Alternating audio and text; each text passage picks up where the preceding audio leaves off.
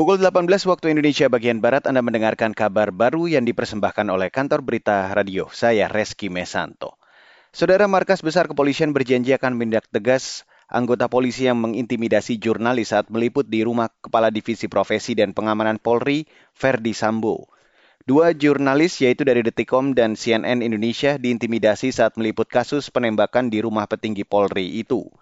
Juru bicara Mabes Polri, Dedi Prasetyo mengatakan, Tiga anggota polisi telah ditangkap, tiga anggota polisi itu kini masih diperiksa. Polri juga meminta maaf atas tindakan tiga orang itu. Tiga polisi sebelumnya merampas dan menghapus video rekaman wawancara jurnalis di sekitar lokasi penembakan. Kasus penembakan yang menewaskan Brigadir J itu kini tengah diusut tim bentukan Kapolri. Komnas HAM juga melakukan penyelidikan independen untuk mengungkap kasus itu. Beralih ke berita selanjutnya, Saudara. Konfederasi Serikat Pekerja Indonesia atau KSPI bersama sejumlah elemen buruh bakal berunjuk rasa di depan Balai Kota DKI Jakarta pekan depan. Presiden KSPI Said Iqbal mengatakan, buruh akan meminta Gubernur DKI Jakarta Anies Baswedan untuk banding ke Mahkamah Agung terkait putusan PTWN Jakarta soal upah minimum provinsi atau UMP DKI 2022. Atau tuntutannya di Balai Kota adalah mendukung Gubernur Anies terhadap keputusan UMP DKI naik 5,1 persen. Mendukung, jadi itu yang harus dipertahankan. Tuntutan yang kedua, meminta Gubernur Anies, Gubernur DKI, untuk banding ke Mahkamah Agung. Presiden KSPI Said Iqbal menegaskan para buruh menolak keputusan PT UN Jakarta yang membatalkan kenaikan UMP DKI tahun 2022. PT UN sebelumnya memutuskan UMP DKI diturunkan dari 4,6 juta rupiah menjadi 4,5 juta rupiah.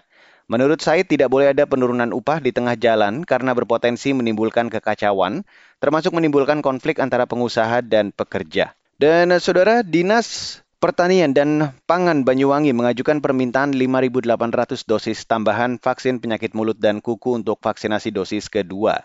Kepala Bidang Kesehatan Hewan dan Kesehatan Masyarakat Veteriner Kabupaten Banyuwangi, Nanang Sugianto mengatakan, vaksinasi PMK dosis kedua akan dimulai minggu kedua bulan Juli, sedangkan untuk dosis pertama sudah selesai. Kalau prinsipnya kalau vaksin ulangan kita lebih mudah ya, karena Hmm. Uh, datanya sudah jelas, resipiennya juga sudah jelas. Kalau kemarin kan kita masih mencari ya, hmm. mencari neng kini, neng kono, sing status wabahnya, dek sing sakit dan sebagainya, yang kondisinya hmm. sehat dan sebagainya. Kalau sekarang kan sudah jelas kan datanya sudah ada NIK-nya sudah jelas dan sebagainya, tinggal tinggal langsung mendatangi aja lah prinsipnya seperti itu. Tadi ya 5.773 ini. Ya.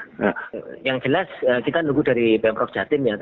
Kepala Bidang Kesehatan Hewan dan Kesehatan Masyarakat Veteriner Kabupaten Banyuwangi, Nanang Sugianto, menambahkan, kasus penyakit mulut dan kuku masih ditemukan di wilayah itu hingga awal bulan ini. Namun tren penyebarannya sudah menurun dibandingkan bulan lalu. Total hewan ternak yang terpapar penyakit mulut dan kuku di Banyuwangi mencapai lebih dari 2.000 ekor yang didominasi ternak sapi. Dan saudara, demikian kabar baru saya Reski Mesanto.